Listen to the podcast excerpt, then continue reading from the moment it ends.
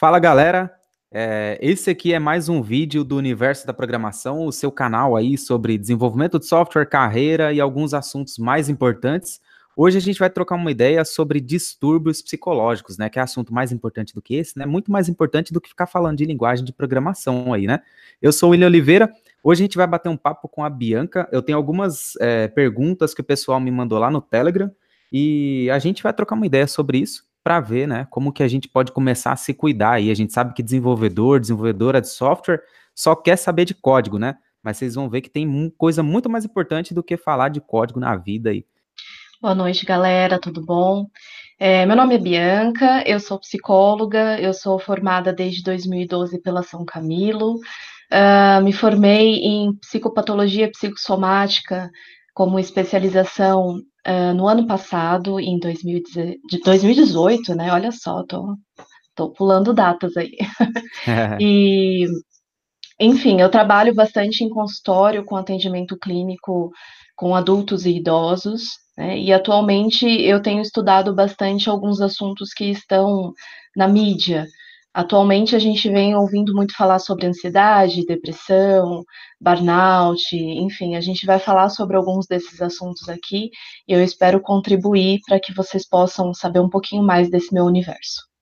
Com certeza vai contribuir bastante, porque a gente sabe que tem muito dev, muita deva aí, é, cheio de ansiedade, com um desespero total, e a gente pode começar falando aí sobre burnout, né? A gente sabe que é, dentro da área de programação, a gente acaba se apaixonando, digamos assim, tanto pelo que a gente faz, que a gente não percebe que está se sobrecarregando de trampo, né? Acaba come começando a aparecer alguns problemas aí e daqui a pouco a gente explode na nossa vida e aí a gente está ouvindo falar sobre esse tal de burnout. Saiu um monte de portal de notícias sobre a OMS, na Organização Mundial de Saúde, falando sobre burnout. Então, vamos começar a puxar sobre esse assunto. Conta aí pra gente o que, que é esse negócio de burnout. Ótimo. Então é assim, William. É, ela foi oficializada pela OMS agora, mas ela já existe há um bom tempo e, infelizmente, demorou muito tempo para que realmente colocassem como uma doença. Então, ela foi classificada como uma síndrome crônica é, ligada ao trabalho. Na nova classificação, ela vai para o CID-11 a partir de janeiro de 2022. Então, a partir de 2022, a gente vai ter, por exemplo, um CID para síndrome de burnout. Burnout, na maioria das vezes, ela está ligada ao ambiente de trabalho, tá? É muito raro um burnout que não esteja ligado ao trabalho. É um estresse crônico em que acontece no local de trabalho dessa pessoa e que não foi gerenciado com sucesso, ou seja, ela não conseguiu lidar muito bem com esse, com essa sobrecarga, com esse estresse. É, às vezes é uma coisa que vem acontecendo já há um bom tempo e aí chega ao limite da pessoa ligada à síndrome de burnout, a gente vai ter sentimentos de exaustão, a gente vai ter esgotamento de energia, tanto física quanto mental. A gente pode é, chegar a pensar que essa pessoa está até em depressão, porque ela começa a ficar apática, ela começa a não ter vontade de sair, ela só pensa em dormir, ela só pensa em estar dentro de casa, então acontece um isolamento social tá? E aí a gente vai ter também redução da eficácia profissional, então essa pessoa que às vezes era hiper mega dedicada, de repente ela começa a falhar, ela falta, ela se atrasa muito. Então são pessoas que realmente começam a chamar a atenção porque não era esse tipo de comportamento. São pessoas que, na grande maioria das vezes, são muito dedicadas ao trabalho. Né? Então, com perfeccionismo acaba acontecendo aí, como você colocou no mundo da programação, a pessoa se apaixona por aquilo que faz, né? E aí, de repente, quando vê, já está sobrecarregado, não consegue dar uma pausa, né? Tirar uma férias daquilo que está fazendo. Isso não acontece só no mundo da programação, mas como é o seu universo, a gente está pontuando aqui como o mundo da programação, mas isso acontece de forma geral. Interessante. Acontece muito com aquela galera que é mais workaholic, então, né? Tipo, é, vive pelo trabalho, abandona, até às vezes abandona, né? Companheiro, companheira, a família, assim, é, deixa de fazer coisas que gosta só para trabalhar, né? É, eu percebo que tem muita gente que tem esse perfil dentro do meu círculo mesmo de amizade, assim, porque tem o pessoal que trabalha o dia inteiro ali, fritando de, de fazer coisa no trampo, e aí quando sai para casa, continua mandando mensagem no, tra no trabalho, continua mandando mensagem às vezes no grupo que a gente tem no Telegram, no, no WhatsApp, assim, continua mandando mensagem e meio que não desliga, né? Não, não consegue desconectar. É esse tipo de pessoa que acaba desenvolvendo burnout. Exatamente. Você citou aí pessoas que estão apaixonadas, né? Mas a gente pode ter pessoas, por exemplo, que não estão apaixonadas pelo que fazem, mas que de alguma maneira precisam muito daquele trabalho. Né? Então, hoje a gente sabe que o nosso mercado de trabalho está muito complicado. As Sim. empresas estão cada vez mais exigindo mais dos funcionários. Então, a gente percebe que, às vezes, é um funcionário que não pode de jeito nenhum ser mandado embora. Então, ele dá o máximo dele naquilo para não ser mandado embora. E aí é onde começa a chegar o, burnout é, também de uma outra forma, não só para os apaixonados. Interessante, é bom pontuar isso também, porque às vezes a gente acha que realmente, né, é só aquela pessoa que é, é focada em trampo. Por quê? Dentro da nossa área, a gente tem aquele perfil de, de pessoa que ela vive muito atualizada com a área, porque a, a área de desenvolvimento ela vive atualizando toda hora, vive mudando muita coisa, e tem gente que ela realmente é, gosta muito disso e quer sempre se manter atualizada tal, mas a, até aquela pessoa que ela não tá focada 100% é, em ser a melhor, né? Porque essa é pessoa que ela quer sempre estar tá atualizada, sempre saber tudo, às vezes ela quer ser a melhor no que ela faz, né?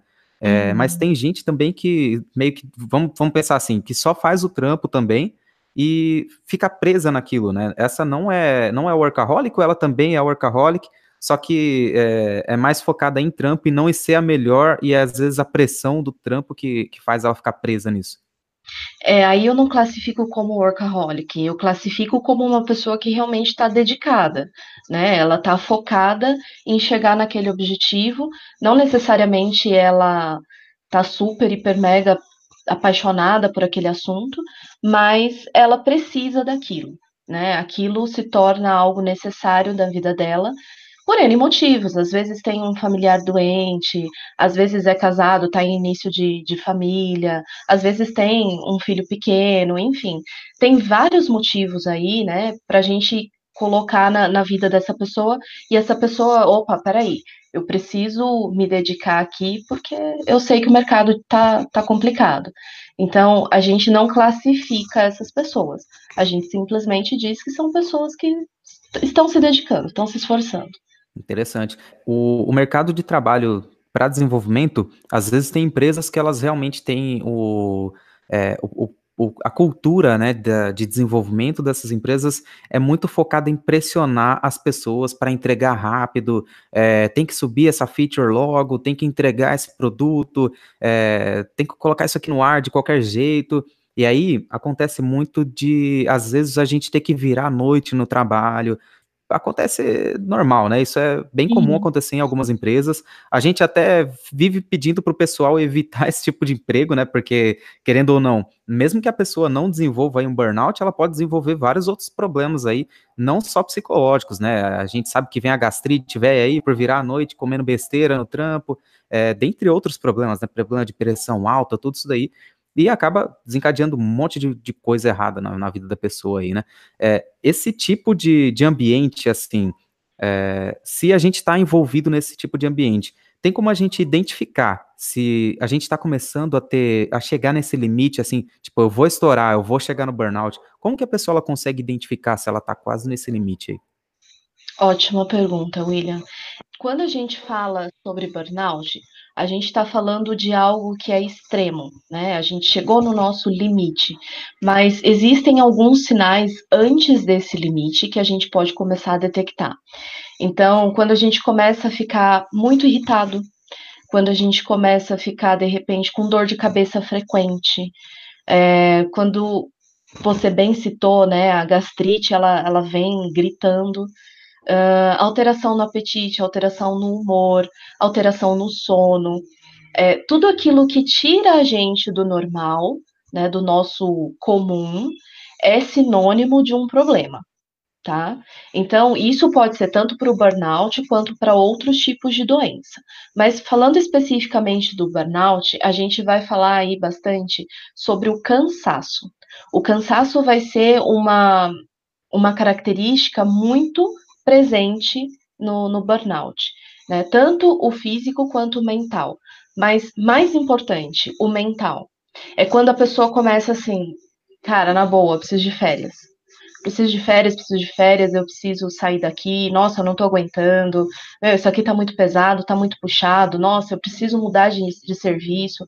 Quando a pessoa começa a sentir que realmente ela tá no limite, é porque realmente ela vai chegar no limite dela. Então é como se o nosso organismo ele fizesse uma sinalização né, para gente, olha, presta atenção que você está chegando no seu limite, você vai, como diz popularmente, você vai surtar. Vai explodir, né? Vai, vai chegar uma hora que não vai dar mais. Saquei. É, a gente, como colegas de trabalho, a gente conseguiria ajudar essa pessoa de alguma maneira? Ou a gente tem que começar a bater nela para ela buscar terapia mesmo? Não tem como a gente ajudar de nenhum. Bom, vamos lá. É, o primeiro ponto do burnout, o é, que, que significa? A pessoa está sobrecarregada. Então, se a gente está percebendo que essa pessoa está chegando no limite dela, se a gente está começando a perceber que ela mesma não se toca, que ela não está bem, o mais importante seria começar a mudar é, pelo menos o escopo dessa pessoa. Né? Então, a quantidade de trabalho que essa pessoa está tendo, se eu posso, né, como colega de trabalho, reduzir um pouco essa carga de trabalho para a pessoa, vai ser bem interessante. Uma outra coisa que é muito simples e que a maioria das pessoas acaba não fazendo, é, por considerar muito bobo, é chegar no outro e perguntar: Cara, o que, que eu posso te ajudar? Tô vendo aí que você está bem atarefado, o que, que eu posso te ajudar? Parece Legal. uma coisa tão boba, tão simples, mas que dá aquele respiro para a pessoa. Sabe quando a pessoa fala, ufa, finalmente alguém viu que eu estou sobrecarregado. Né? Então, isso é um ponto muito importante. Como colega de trabalho, você pode fazer tranquilamente. Obviamente, sem se, preocupar, sem se prejudicar, né? Sem se sobrecarregar, porque senão quem vai ter o burnout é você. É. Aí não tem graça, né? Começa a puxar tudo, né? Vem toda a carga para um lado só, a gente se lasca e a pessoa volta a ficar bem, e... Aí ela vai tentar ajudar e ela começa a se lascar de novo, então fica nesse ciclo de um lascando o outro, né? Exatamente, aí vira um círculo vicioso, não vai dar certo. É, outra coisa que também seria interessante seria mudar o estilo de vida dessa pessoa. Então, uh, atividade física, acho que é uma das coisas mais importantes que a gente tem no mundo da saúde hoje. Tem estudos comprovando o quanto é importante a atividade física no nosso dia a dia né, a liberação de substâncias aí para o nosso bem-estar, e também a alimentação. De repente, essa pessoa não se alimenta bem, como você comentou. A pessoa passa a noite no trabalho e aí come um monte de porcaria para se manter acordada. Então, de repente. gosta do café, né? E tem aquele é... estereótipo de beber muito café. E aí a gente tem que reforçar o estereótipo, né? Só porque a gente gosta de aparecer como bebedor de café aí. É Exatamente. O café, ele é um dos, dos pontos e muito importantes que, inclusive, eu sempre falo para os meus pacientes. O quanto você toma café, né? Porque o café, ele vai sim te dar aquela acordada, mas ele também ele vai mexer com o teu organismo. Então, você está ali, você está com o seu organismo acostumado a dormir toda noite. Então, vai chegando a noite, o teu corpo vai reduzindo o ritmo. Quando você joga um café em cima, você acorda ele de uma hora para outra. Né? E isso vai gerar problemas a longo prazo, obviamente. Isso vai gerar um problema não só no seu estômago, mas também referente à pressão arterial, a batimentos cardíacos. De repente, vai disparar até uma ansiedade. Então, a gente precisa tomar cuidado porque o café ele pode sim ajudar bastante em alguns momentos, mas em outros ele pode ser um grande vilão. Sim, é, tem uma coisa que é comum de acontecer, é, não aconteceu comigo, mas eu já, é, conversando com amigos, né, eu já falei sobre ansiedade, né, que eu tenho problema de ansiedade, né, já curei, digamos assim, que eu já curei, vamos, vamos falar assim, né? Pra, pra ficar parecendo bonito, né? Esperançoso, né? É, tá bonito esse negócio. Mas é, conversando com a galera, quando a gente começa a falar de coisas é, pessoais, digamos assim, né? Porque quando a gente chega nesses problemas psicológicos, né? Distúrbios psicológicos, né? Normalmente o pessoal começa a se abrir, começa a contar algumas histórias. Já aconteceu de daquele chefe cuzão, né? Sempre tem aquele chefe cuzão que vai ferrar o rolê né? A gente tem amigos cuzões quanto mais chefes, né? Tem, tem todo tipo. Então, tem aquele chefe que vai chegar na pessoa e falar assim: ah, é, você está sobrecarregado, você está se sentindo sobrecarregado ou sobrecarregada porque você não tem inteligência emocional, né? Você não aguenta essa carga de pressão, é, essa profissão não é para você. E aí a pessoa às vezes sai do trampo, chega em outro e se dá super bem, né? Isso é o que mais acontece é, na área, assim. Tem muita empresa que acontece isso, a pessoa vai para outro lugar e aí se dá muito bem, e aí ela acaba meio que deslancha, assim, ela vê que ela era um excelente profissional e explode mesmo no mercado. O que, que é essa tal dessa inteligência emocional e se isso realmente tem alguma relação? Tipo, uma pessoa que não tem inteligência emocional, ela vai desenvolver é, um problema de burnout assim mais fácil? Bom, então vamos lá. A inteligência emocional é como se a gente pudesse dizer. Vou pegar um exemplo. Você é programador, você mexe com isso, você tem uma baita inteligência referente a esse assunto. Então, se aparece um problema para você, você sabe lidar com esse problema melhor do que, por exemplo, eu, que não conheço nada de programação. Né? Então, você tem uma inteligência nesse mundo que você vive. Tá? Legal. A inteligência emocional, ela é bem parecida com isso. É quando aparece um problema na tua vida, né, aparecem situações difíceis na sua vida, e você aprende a lidar com esses problemas sem transformar isso no fim do mundo. Então, a gente chama de inteligência emocional a maneira de tratar os problemas sem entrar em desequilíbrio. Tá? Quando a gente fala nessa situação que você citou, a gente está falando de uma situação bem delicada, porque a gente tem hoje uma geração de chefes tiranos. Né? Eu acho que isso está bem marcado na nossa geração, a gente tem quase que a mesma idade. Eu acho que é, é muito interessante a gente dizer isso. A gente está numa geração marcada por chefes tiranos, né? chefes que querem realmente botar o terror nas pessoas, que querem fazer com que essas pessoas sofram dentro do ambiente de trabalho sem necessidade alguma. Então, a gente está falando de duas coisas, né? Inteligência emocional. Ok, eu não sei lidar com isso, mas isso não significa que eu não tenho inteligência emocional. Talvez é a primeira vez que esse problema apareceu na minha vida, então eu preciso me adaptar para resolver esse problema. E aí sim, isso se torna uma inteligência emocional. Quando um chefe chega e diz que você não tem inteligência emocional, em primeiro lugar, ele está sendo muito mal educado. né? Eu acho que ele não tem calibre nenhum para dizer quem tem inteligência emocional e quem não tem. Né? Em segundo lugar, ele está desmotivando essa pessoa. Ao invés de trazer essa pessoa para cima e fazer essa pessoa render como ele gostaria, ele só está afundando essa pessoa. Né? Então, eu acho que a, a relação entre problemas no trabalho, ou seja, a pessoa chegar no burnout e inteligência emocional, acho que não tem correlação. Não é porque você chegou num burnout que você não tem inteligência emocional, tá? O burnout, ele é independente da tua vontade. Ele é inerente. Tá? Eu acho importante dizer isso, assim como a depressão, assim como um transtorno de ansiedade generalizada, assim como várias outras doenças e distúrbios psicológicos é, não depende da vontade da pessoa. Às vezes ela super quer melhorar, mas ela não está em condições de melhorar. Né? Então, uma coisa não tem nada a ver com a outra. Inteligência emocional é uma coisa, burnout é outra, chefes tiranos é outra, diferente ainda.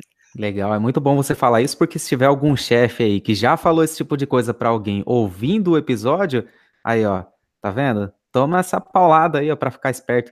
Né, isso daí não é uma coisa que se diz. E é até uma coisa que é, a gente, como deve, assim, a gente vai evoluindo aí de júnior, pleno, sênior, e a gente sempre fala, né? Tipo, se o meu colega de trabalho que está aqui do lado tem algum problema, é, seja qual for esse problema, e eu, como pessoa em nível mais alto dentro da equipe, eu não sei ajudar essa pessoa, é sinal que ou, eu ainda não cheguei realmente no nível que eu deveria estar, né? É, pessoalmente, assim, eu não cheguei no nível que eu deveria estar, ou eu sou um mau profissional mesmo. Tipo, como sênior, a gente deveria, né, saber cuidar da pessoa que está ali do lado, né? A gente, assim como a gente sabe inserir pessoas na área, a gente deveria saber cuidar, né? Principalmente a pessoa que é chefe?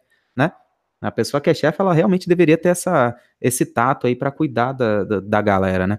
E a gente fala bastante dessa questão de ficar acelerado e a gente chega na ansiedade também, né?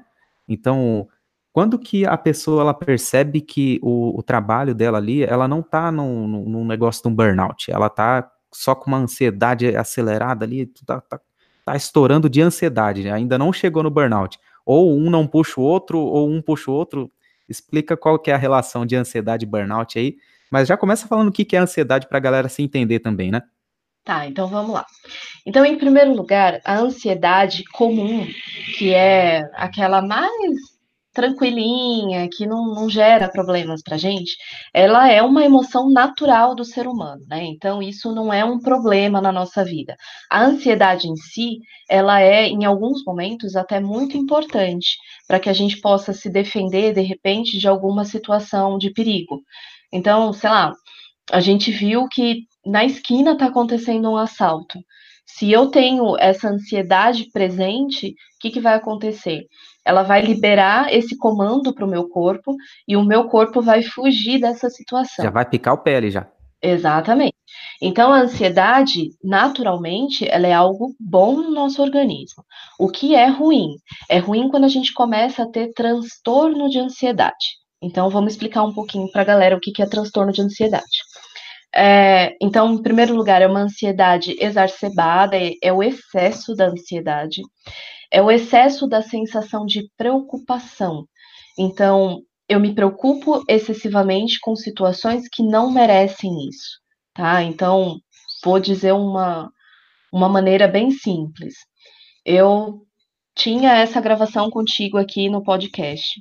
E aí eu fiquei ansiosa porque eu queria é, que acontecesse, eu queria saber como que ia ser, eu estava na expectativa de como isso ia acontecer. Né? Eu já gravei um programa de rádio, foi super interessante, gravei um programa de TV, foi super interessante, e o podcast eu nunca tinha gravado. É. Né? Então é, é, uma outra novidade para mim. É, então é uma ansiedade boa, tá? Se de repente eu começasse a passar mal por conta disso, aí a gente chama que é um transtorno de ansiedade. Claro, não é uma vez acontecendo que isso vira um transtorno, é isso com uma certa frequência, tá? Então, se eu passo mal, o que, seria esse passar mal? Os sintomas que mais aparecem é suor frio, tá? Tremor no, nos pés e nas mãos, vertigens, tonturas, uh, alteração da pressão, alteração do batimento cardíaco, uh, náuseas, vômitos, diarreias, dores de barriga, é, sintomas físicos realmente que parece que a gente está tendo um colapso. É, inclusive a dor no peito. A dor no peito, para geralmente para os homens, isso é muito marcante, porque geralmente eles pensam que estão tendo um infarto. E aí corre todo mundo para o pronto-socorro, chega lá, faz uma batelada de exames, não dá nada nos exames, e aí o médico diz: Ah, rapaz, isso aí é ansiedade, vai procurar uma terapia. Né? Então, a, a ansiedade, quando ela começa a virar um transtorno, ela começa a vir para o corpo. A gente chama isso na psicologia de somatização, que é um pouquinho da minha especialização, né? Eu estou especializada em psicossomática. A psicossomática quer dizer é, todas aqueles cor, aquelas coisas que a gente não resolve na nossa mente, né, no nosso psicológico, isso transborda para o nosso físico. Então, isso se transforma em doenças, por exemplo, gastrointestinais e por aí vai, tá? Então, a ansiedade na forma mais grave, ela vai vir realmente com todos esses sintomas. Os sintomas psicológicos, eles vão ser o medo excessivo, tanto de situações simples quanto de morrer. A gente acha que o tempo inteiro vai acontecer alguma coisa ruim. A gente nunca consegue ver algo positivo. A gente sempre está vendo a situação como algo negativo. Sim. Se tem uma, uma notícia, essa notícia ela vai ter aquele ponto negativo. Sabe aquele ah, mais esse mais, né, essa negatividade, ela está sempre presente numa pessoa que tem transtorno de ansiedade. E aí a gente vai falar também é, de principalmente a, a sensação de que algo está fora de controle. Né? O transtorno de ansiedade ele traz isso. Algo está fora de controle. Eu vou surtar, eu estou enlouquecendo. Isso é muito característico de um transtorno de ansiedade, tá? Agora vamos fazer o link com o burnout. Então, quando a gente fala do burnout, a gente está falando principalmente de uma situação em que a pessoa está se sentindo incapaz de resolver. Né? Ela está cheia de trabalho, ela está cheia de coisas a resolver e ela está se sentindo incapaz. E aí o que, que começa a acontecer? Medo de ser mandado embora, medo de não dar conta, medo de ser considerado um fracasso naquele universo, né? Então, no seu universo, por exemplo, de programação, isso é muito presente. Né, o medo de que, puxa, será que de repente, se eu não der conta disso, eu vou sair da, da visibilidade que eu tenho hoje? Né? Então, hoje, falando de youtubers, falando de redes sociais, a gente está falando aí também desse universo de ansiedade a, a rede social hoje é um grande gatilho para a ansiedade. Então, a gente está falando de duas coisas muito interligadas, tá? Como que eu posso detectar que eu não estou num burnout, eu estou numa ansiedade? Legal, o burnout, é o burnout ele vai ser caracterizado pelo cansaço. E a, a, o transtorno de ansiedade ele vai ser caracterizado pela, pelo medo né? aquela sensação de que algo está fora do controle, aquela coisa que alguma coisa vai acontecer, algo de ruim vai acontecer. Então, são características bem marcantes de cada transtorno.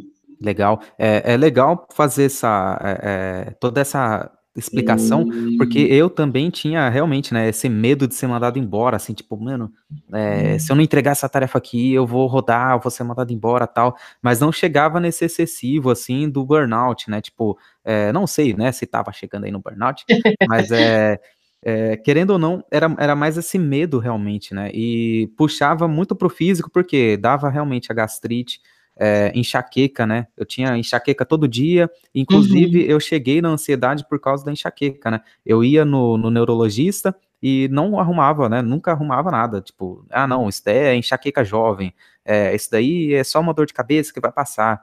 E aí uhum. tava direto indo no médico, né? Por conta da dor de cabeça. E era uma dor de cabeça forte que nunca passava. Às vezes ficava um mês com dor de cabeça. E aí, quando é, eu descobri lá que era ansiedade, né? Que o médico me mandou direto para terapia, foi o próprio neurologista que me mandou a primeira vez para terapia. É, eu já fui mais de uma vez, né?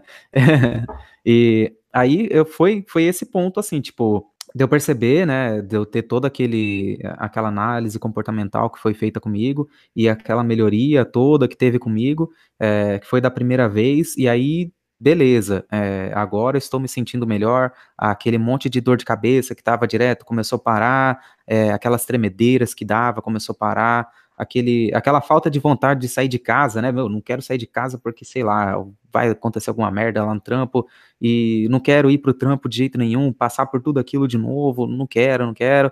É, então, tudo isso aí realmente começou a sumir, assim, né? A única coisa que ficou foi a gastrite, porque eu não larguei o café, mas depois eu tive que largar, né? Depois eu tive que diminuir bastante o café. E hoje eu tomo é, bem menos do que antes. Mas é, é, é, realmente são sintomas no corpo, assim, que, meu, era muito visível, assim, que eu tava com esse tipo de problema. E uma coisa que aconteceu comigo, né? É, eu passei a primeira vez, tive essa melhora, e aí depois eu tive a mudança é, de cidade, né? Eu saí de São Bernardo do Campo, fui para São Paulo, e aí mudei de emprego também algumas vezes, aí é, entrei no emprego que eu fiquei 20 dias, aí fui mandado embora porque a empresa foi embora do país, e aí deu um monte de merda, e aí eu tive lá, né? Cheguei até você. É, então, tipo, passei por tudo isso e aquela, aqueles sintomas de ansiedade começaram a voltar, né? Aquela perninha que fica toda hora acelerada, assim, ficar apertando caneta, né? Pegar, ficar apertando a caneta assim, fazendo aquele tec-tec maldito lá que os meus companheiros de trabalho odiavam.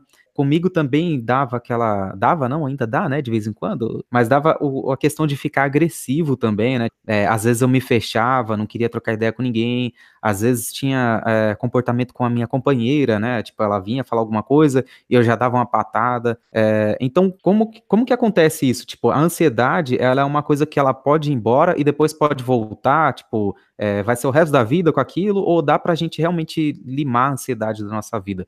Tem como acabar com esse negócio? Bom, então, para começo de conversa, a gente está falando aí de cura, né? Cura não existe, tá? Se alguém está falando de cura em ansiedade, essa pessoa está falando alguma coisa errada. Nem é... através de reprogramação de DNA, com meu coach? Olha, aí é uma outra história porque eu não conheço. Mas vamos lá. É, a gente tem o controle da ansiedade. Então, a pessoa que ela chega a esse ponto de desenvolver um transtorno de ansiedade, quer dizer, ela já deu aquele gatilho na vida dela. Uma vez dada, dificilmente você vai voltar do zero, tá? Você vai controlar, você vai fazer com que você analise todos os seus comportamentos, como você bem colocou, e aí você vai detectar, poxa, isso aqui gera ansiedade, é, sobrecarga de trabalho gera ansiedade, a sensação de que vai acontecer alguma coisa no trabalho. Então, quer dizer, eu vou detectando cada coisa, né? E eu vou começando a ter atitudes com relação a cada comportamento. Né? Ou eu mudo aquele comportamento, ou eu vou trazer variáveis que vão controlar aquele comportamento. E aí, do que, que a gente está falando? A gente está falando de uma situação em que hoje é quase impossível a gente eliminar. Por quê? Porque a gente está num mundo louco de trabalho, né? Muito. Se a gente analisar o estado que a gente vive, São Paulo é o estado mais louco que tem no Brasil, né? A gente é muito workaholic. Demais. Se a, gente, se a gente pensar no nosso estilo de vida, a gente não tem um estilo de vida tranquilo em que a gente possa deixar essa ansiedade lá embaixo, tá? Então a gente diz na psicologia que a gente tem gatilhos, tá? Para ansiedade. Então você teve um gatilho, você foi buscar a terapia, você controlou. Pode ser que aconteça alguma coisa na sua vida bem extrema que você fale assim: caramba, agora lascou. Minha vida, como é que vai ficar agora? Né? E aí começa novamente a vir a ansiedade. Então você volta para a terapia, você vai analisar o que está acontecendo e você vai tentar pegar o controle novamente disso. Então, não é que você vai ter que fazer terapia o resto da vida. Às vezes é um problema que você já detectou, que você sabe que está acontecendo e que você mesmo começa a tomar atitudes para ter o controle da situação. Então, não necessariamente você tem que ir para terapia. É que geralmente, quando a gente está nessa situação, a gente não tem muito esse olhar amplo sobre a situação. E aí a gente acaba não conseguindo tomar tantas atitudes quanto deveria tá? Então, a ansiedade, ela não vai ter cura, ela vai ter controle, e aí, quando ela vem e vai várias vezes, a gente precisa de um profissional adequado que vai detectar o que está acontecendo com você e vai te orientar da melhor forma possível. Legal, muito interessante. E é bom isso porque a gente acaba se conhecendo muito mais, né? Quando a gente vai fazer a terapia aí, a gente passa por um processo que a gente, às vezes a gente vê como a gente, às vezes é babaca também, né? Tipo, nossa, como eu sou um babaca nesse ponto, ou como eu tô sendo bobo naquele outro ponto, assim, tipo, isso daqui não era para eu é, me sentir mal por isso, né? Às vezes tem aquela questão do viés, né? Que a gente constrói na vida aí, todo aquele arquétipo que a gente constrói na vida e aí a gente está defendendo o nosso arquétipo, a gente não está só é, é, disparando gatilho, né? A gente está realmente buscando ficar naquilo, tipo, e a gente acaba descobrindo e se conhecendo muito mais. Tipo, é muito legal fazer terapia, tá? Eu recomendo a todo mundo por causa disso. E você comentou sobre o medo de ser um fracasso, né? Isso daí acontece demais na nossa área. E aí a gente chega naquele ponto do, do outro distúrbio que é muito comum na nossa área, que é a síndrome do impostor. Eu vejo muita gente que é fantástica, assim, que é muito fera e acaba caindo na síndrome do impostor. Por quê? A nossa área de desenvolvimento, a gente tem muita comunidade de programação. Uhum. E as comunidades, assim como elas são muito boas, tipo, para mim a comunidade de programação foi excelente. Me, foi o que me fez ascender como profissional, assim. Então, é, eu não tive faculdade, não tive inglês, não tive nada disso, mas como eu aprendi muito rápido graças ao apoio da comunidade, eu evolui muito rápido profissionalmente, eu consegui contatos aí, né, que me trouxeram oportunidades, e até eu chegar onde eu cheguei hoje. É, eu estou muito bem profissionalmente, digamos assim. Mas a, a comunidade, querendo ou não, por conta de ter toda essa questão de, ah, vamos escrever artigo, vamos fazer vídeo, vamos fazer palestra, vamos participar de um, de um meetup, vamos participar de uma palestra aqui, ó, rápida, vamos fazer qualquer coisa, vamos participar de uma discussão, não sei o que. A pessoa acaba vendo tanta coisa que os outros fazem e acaba começando a se comparar muito, assim, e aí vem essa tal dessa síndrome do impostor, né? Eu acredito que seja por isso, né? Você vai contar melhor aí por que que acontece essa desgraça. Mas é, o que eu percebo é que a galera realmente se compara muito assim, e aí acaba caindo na danada da síndrome do impostor. E parece que é, é como ansiedade, né? Parece que dispara um gatilho, e a pessoa entra naquele fluxo ruim assim, né? E aí daqui a pouco ela tá bem, e aí vem alguma outra coisinha de novo que dispara de novo, ela começa a ficar se sentindo mal, tudo de novo, e, e parece que todos os sintomas são muito parecidos, né? Do, da ansiedade, do burnout e da, da síndrome do impostor, parece que é tudo igual. Então, comenta pra gente o que, que é essa síndrome do impostor e por que, que acontece tanto isso com a gente que trabalha com programação. Então, vamos lá. É, síndrome do impostor, ela também pode ser chamada como fenômeno do impostor. Por quê? Isso é bacana da gente saber. Uh, a síndrome do impostor ela ainda não foi classificada como uma doença, tá? Então ela só é tida como uma sensação. Então é mais adequado quando a gente chama de fenômeno, mas vamos falar síndrome porque é o que o pessoal é, conhece no nosso dia a dia, tá? Legal. É, a gente diz na, na área da saúde que algo é novo, é recente, é, e às vezes as pessoas acham que é de dois, três anos para cá. É, a síndrome do impostor ela já foi descoberta há 40 anos. Nossa. É, então é, é uma geração que essa síndrome já foi descoberta, mas pouco se fala com esse nome, tá?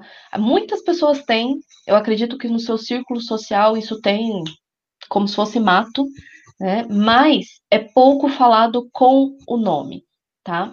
Então vamos lá, o que, que seria essa síndrome do impostor? São pessoas que são mega competentes, que são super bem-sucedidas, que muitas vezes têm uma inteligência acima da média, mas que elas se sentem exatamente o contrário. São pessoas que se acham uma fraude, então a gente fala muito nesse termo. São pessoas que elas sempre acham que elas são incompetentes, que elas são burras, que elas não têm inteligência suficiente para aquilo. É, são pessoas que sempre acham que estão enganando as outras e que a qualquer momento elas vão ser descobertas, tá? Então um dos, dos um não, né? Alguns dos sintomas que a gente costuma colocar são discursos autodepreciativos, então é aquela pessoa que ela sempre está se colocando para baixo, é a tal da falsa modéstia. Né? Então, de repente, a pessoa é a, a top da top naquele assunto, e aí alguém vem elogiar e ela diz: Ah, não, imagina, nada disso, eu até errei naquele ponto. Não fiz mais ali. que obrigação, né? É, não fiz mais que minha obrigação. Imagina, tem gente muito melhor que eu. Então, às vezes, parece uma falsa modéstia, mas na realidade é uma síndrome do impostor, tá? Outro ponto bem importante aí é uma necessidade constante de reavaliar o próprio trabalho.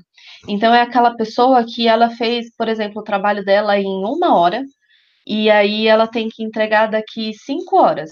Essas cinco horas ela vai passar reavaliando o trabalho dela porque ela não tem certeza que aquela coisa está perfeita. Um outro ponto bem importante disso, ela foge de ser o centro das atenções. Então, por exemplo, você me chamou para fazer esse podcast. Né? Se eu tivesse, por exemplo, a síndrome do impostor, eu ia dizer para você: olha, William, acho melhor você chamar uma outra pessoa que tenha mais propriedade para falar sobre isso.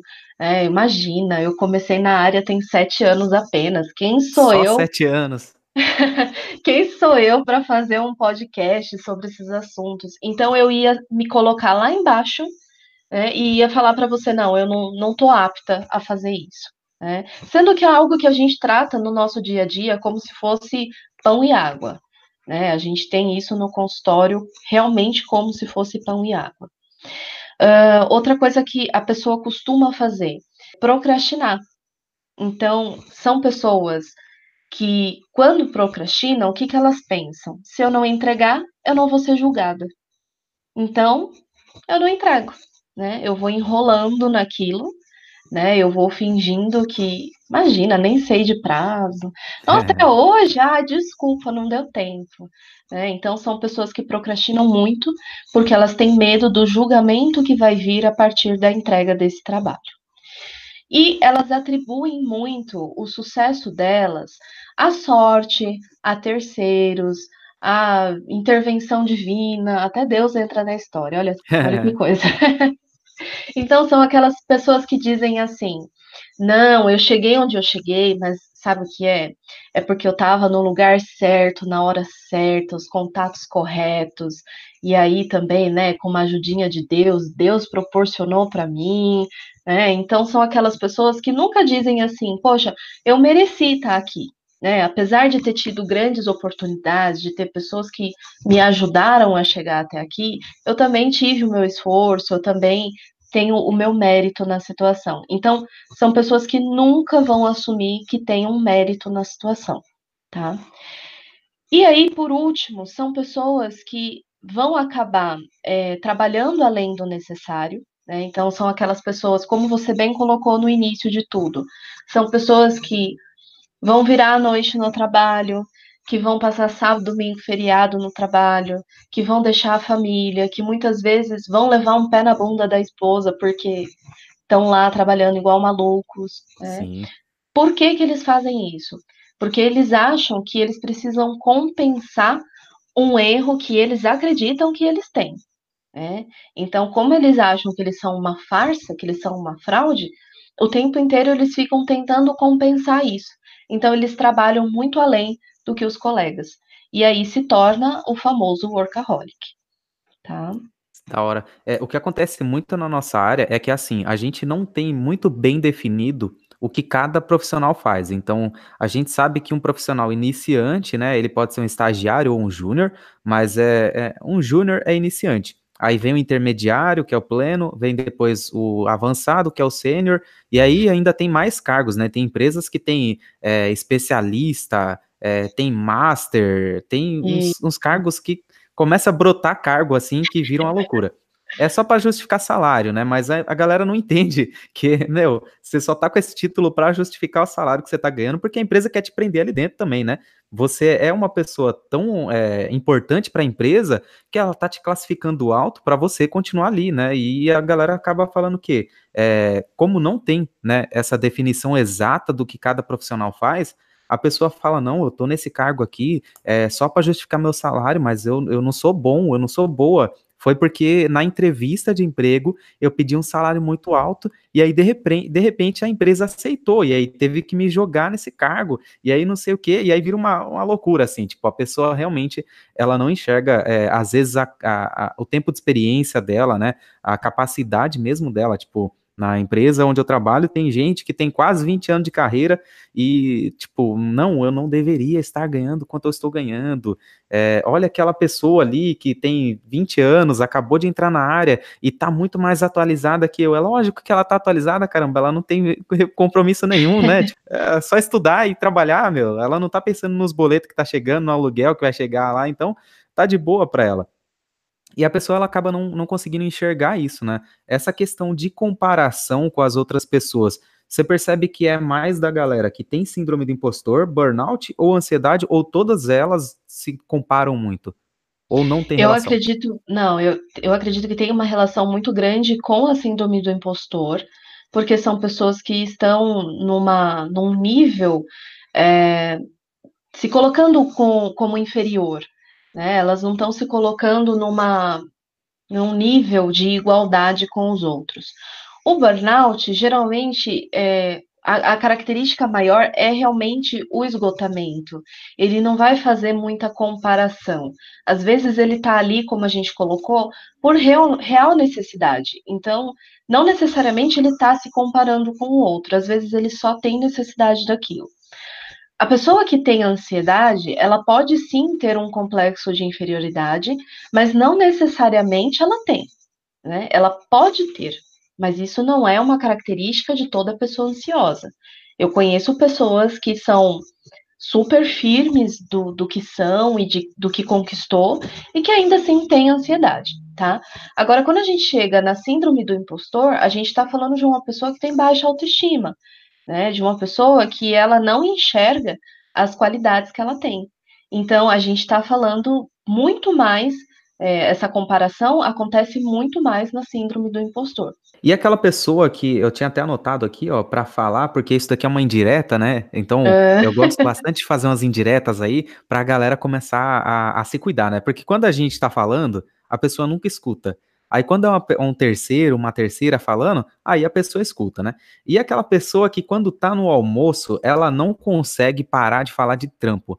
A gente assistiu Game of Thrones, aquele episódio desgraçado que foi horrível. A gente queria falar mal desse episódio no, no, no, no almoço e a gente não conseguia porque a pessoa só fala de trampo essa pessoa, o que que, o que que teoricamente, né, digamos bem por cima, assim, né, porque não dá para identificar com uma característica só, mas qual desses três é, desses, desses três distúrbios que essa pessoa ela tá demonstrando? Seria então o burnout, tipo, ela tá começando só a falar de trampo, só pensar em trampo, ou, ou, ou não, não tem a ver, não. ela só é, é, ela só não tem papo mesmo.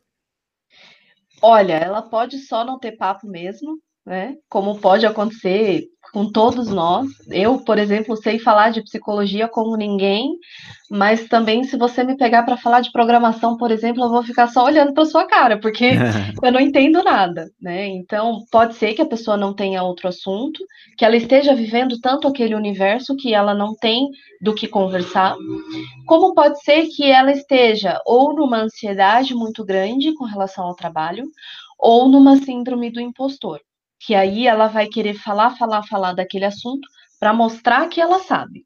Né? Meio que para se reafirmar, assim, né? Exatamente. O burnout, a pessoa ela vai querer fugir do assunto trabalho. Olha tá? só, então, interessante. Olha Bom saber essa diferença aí. Isso, então, se a pessoa está em burnout, ela vai querer fugir do assunto trabalho. Ela vai querer ver aquela coisinha na cruz, mas não vai não vai querer falar de trabalho tá? E a pessoa que tem a síndrome do impostor, ela vai muitas vezes querer falar do trabalho o tempo inteiro para se reafirmar, para mostrar que ela sabe daquele assunto, para mostrar que de repente ela tá ali porque ela conhece alguma coisa, né? Então ela vai, por tanta insegurança, ela vai querer falar daquele assunto. Ou como a gente colocou anteriormente, ela é só uma pessoa que não tem outro assunto e tá tudo certo. Legal. É, na nossa área a gente tem muito o, a questão de entrevistas. A pessoa, ela tá de boa no trampo dela, só que como tem muita vaga e tem muita empresa vindo atrás da gente, às vezes a gente vai lá, né, e faz uma entrevista. Eu não, tá, gente? Ó, tô muito de boa no meu trampo aí. Tá? Faz de conta, né? Então, é, acontece às vezes de aparecer um trampo e a pessoa vai lá, faz uma entrevista e ela não passa na entrevista, né? E aí acaba começar a ficar constante, assim, às vezes por qualquer motivo a pessoa não passa, às vezes, a maioria das vezes é porque o salário que a pessoa pediu é muito alto, só que a pessoa ela não se liga, né? É, mas ela acaba achando que é tipo, ah, eu, eu sou ruim no, de trampo, eu não estudei direito, eu não tenho todos os requisitos para ser, um, ser um bom programador, porque o feedback que a gente tem nas entrevistas de emprego para desenvolvimento de software, eles são terríveis. Pô, é, é, de verdade, é horrível, assim. Às vezes a gente recebe um e-mail falando, ó, oh, você não passou. Só que a pessoa, normalmente, ela estava esperando, eu acho que isso em qualquer área, né? Normalmente a pessoa espera assim, ó, oh, você não passou por causa disso e disso, né? Uhum. Você consegue melhorar se você passar por, esses, por essas etapas, estudar isso daqui. Inclusive o processo do Nubank, né? É, falando bem de uma empresa aí, que não é a minha, né? Não sei porquê, eu deveria falar da minha, né? Mas é que eu, o processo do Nubank foi bem interessante para mim, assim, eu não entrei lá, mas o que, que aconteceu? É, eles me mandaram um e-mail falando, olha, você não passou porque a gente não sentiu que você tinha conhecimento nisso aqui. E aí me mandou três links para eu estudar aqueles assuntos. Então, tipo, foi muito bom isso, né? A ThoughtWorks também faz isso, são empresas bem legais. Então, acontece realmente da, da galera começar a se colocar lá, lá embaixo por conta disso. Nesse momento, assim, eu, eu cheguei nesse ponto, assim, de que realmente eu não tô me enxergando, não, não tô achando nada legal. É, quando que a pessoa sabe que é a hora de procurar uma terapia? Vai do, do, do, do, do círculo, assim, tipo, eu tô toda hora falando pra pessoa, mano, vai atrás do psicólogo, vai, vai se tratar, vai procurar. É, você tá muito sobrecarregado, diminui a carga de trampo aí. Quando que é a hora dessa pessoa realmente procurar ajuda? Porque às vezes a gente não enxerga o momento antes que explode mesmo, né? É igual quando a gente está com alguma dor, né? A gente não vai no médico até que explode alguma coisa no, no corpo mesmo. Como que essa pessoa ela pode saber que agora é a hora de ir no, de buscar uma terapia? Bom, então eu acho legal a gente dizer que qualquer hora é hora de buscar terapia. Legal. Seja porque a gente está com algum problema, seja porque a gente quer se conhecer melhor, seja porque a gente tá passando por um problema e, sei lá, a gente tá vendo que aquilo não vai ter solução e eu não sei como que eu vou reagir, né? Independente do porquê, qualquer hora é hora de fazer terapia. Não precisa deixar a coisa explodir para chegar lá.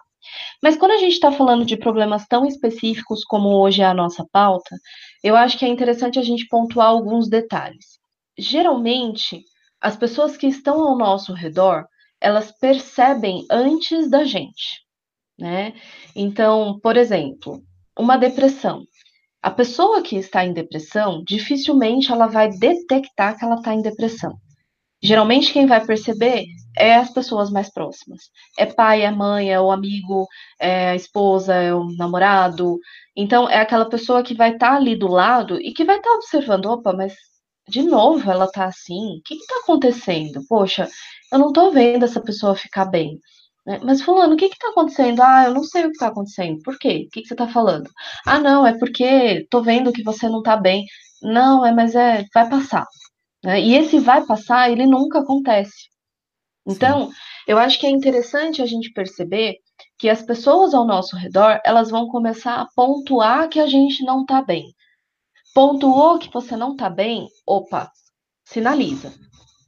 Ah, mas eu ainda não estou convencido de que eu preciso ir para uma terapia, como dizem as pessoas de uma maneira geral. Eu não preciso disso, né? Sempre então, fala, ah, psicólogo é coisa pra gente louca. Tipo, mano, isso. não fala isso. então, acho que é, é, legal a gente desmistificar um pouco essa questão da terapia. A terapia, ela não é só para pessoas que estão arrancando o cabelo, rasgando dinheiro, ou, sei lá, cuspindo na cara do presidente. Não. Né? As pessoas... Até porque cuspir na cara do presidente seria bom. então, assim, é, geralmente a gente procura numa terapia mostrar para o paciente de que a terapia ela é muito além da loucura. Né? Se a gente analisar a loucura, loucura ela vai ter assim uma amplitude muito grande. Às vezes o que é loucura numa cultura, em outra não é. Então a gente não Legal. pode se basear no termo loucura para dizer que alguém precisa de terapia ou não. Né? Isso, inclusive, tem sido usado de maneira pejorativa nos últimos tempos, principalmente em briga de casal. Né? Ah, não sei o que, não sei o que, ah, vai se tratar. Né? E aí isso vira uma coisa assim, uma ofensa, né? Gente, falar para a pessoa se tratar é um bem que você está fazendo para o outro, não é pejorativo, tá bom? Não, então, não usa no negativo, né? É pior vamos ainda, parar. porque aí a pessoa começa a criar bloqueio, né? Tipo, e... toda hora que você falar de verdade, tipo, não, olha, eu acho que você deveria se tratar. E aí, em casa, ela ouviu isso de maneira negativa. Aí fala, mano, você tá me tirando também? E aí vai começar a virar aquela briga, vira um bloqueio e... realmente na pessoa, né? Então, quem está ouvindo a gente, por favor, se você usa esse termo na briga com o seu companheiro ou companheira, não faça isso, porque isso acaba bloqueando mesmo, tá? É, então, assim, eu acho que um dos pontos, ouvir quem está ao seu redor. O segundo ponto que seria interessante da gente analisar é há quanto tempo eu estou tentando resolver isso e não está dando certo, né? Quantas coisas eu já tentei e não, não funcionou nesse problema. Então, se eu estou tentando há muito tempo, muito tempo a gente pode colocar aí alguns meses, e eu não estou conseguindo, eu não vejo solução para esse problema, é interessante buscar uma terapia. Mas por quê? Psicólogo vai resolver os nossos problemas? Não. O psicólogo ele só vai te dar uma outra ótica sobre aquilo ele vai fazer com que você enxergue a situação de uma maneira mais ampla. E aí, vendo a situação de uma maneira mais ampla, você pode achar um caminho a seguir. Né? Então, se a gente soubesse resolver todos os problemas da face da Terra, a gente ia resolver os nossos, gente. Porque a gente também tem problemas, tá? Então, não, a gente vai tentar ajudar vocês a olhar de uma outra maneira e receber a situação de uma outra maneira. Porque às vezes também a gente dá um, um tamanho gigantesco para aquele problema, e na verdade ele não tem aquele tamanho gigantesco. Então, na terapia, a gente pega aquele problemão e a gente vai diminuindo ele, a gente vai colocando dentro de uma caixinha, e no final a gente entrega a caixinha para vocês e fala assim: ó, só, resolve. Né? Então, muitas vezes, a gente vai aprender a olhar o problema com um tamanho diferente. Né? Então, resumindo tudo isso, principal, se você não está resolvendo, vai buscar ajuda. Sabe, não é um problema buscar ajuda. Não é um fracasso buscar ajuda. Não é sinônimo de que você é uma pessoa fraca da cabeça, como dizem por aí. É, não é sinônimo de loucura. Não é sinônimo que você vai pirar, que você vai enlouquecer. Pelo contrário, é sinônimo de saúde, porque você está detectando que você tem um problema e que você não está sabendo resolver. Então, isso é sinônimo de saúde, ok? Da hora. É, pra gente fechar aqui, vamos fazer aquele papel de youtuber, né? Eu, eu odeio esse nome, youtuber. Mas é, não esquece de deixar seu like aí, se inscrever no canal e compartilhar esse vídeo com quem você achar que precisa. E se você tem aquele amigo parecido com o meu, que só fala de trampo, aí ó, manda para ele pensar um pouquinho no que ele tá fazendo aí, ó, para aquela pessoa ansiosa também, né? Vamos, vamos mandar para essa galera e para aquela que só se coloca para baixo também, né? Manda para esse pessoal aí refletir um pouquinho sobre isso. Se fosse para você deixar uma mensagem para qualquer pessoa que estiver ouvindo o, o episódio do, do podcast, qual seria a mensagem que você deixaria, Bianca? Pode falar o que vier no teu coração aí. Bom, em primeiro lugar, eu diria que essa pessoa é muito mais do que ela imagina. Todos nós temos uma profundeza muito grande.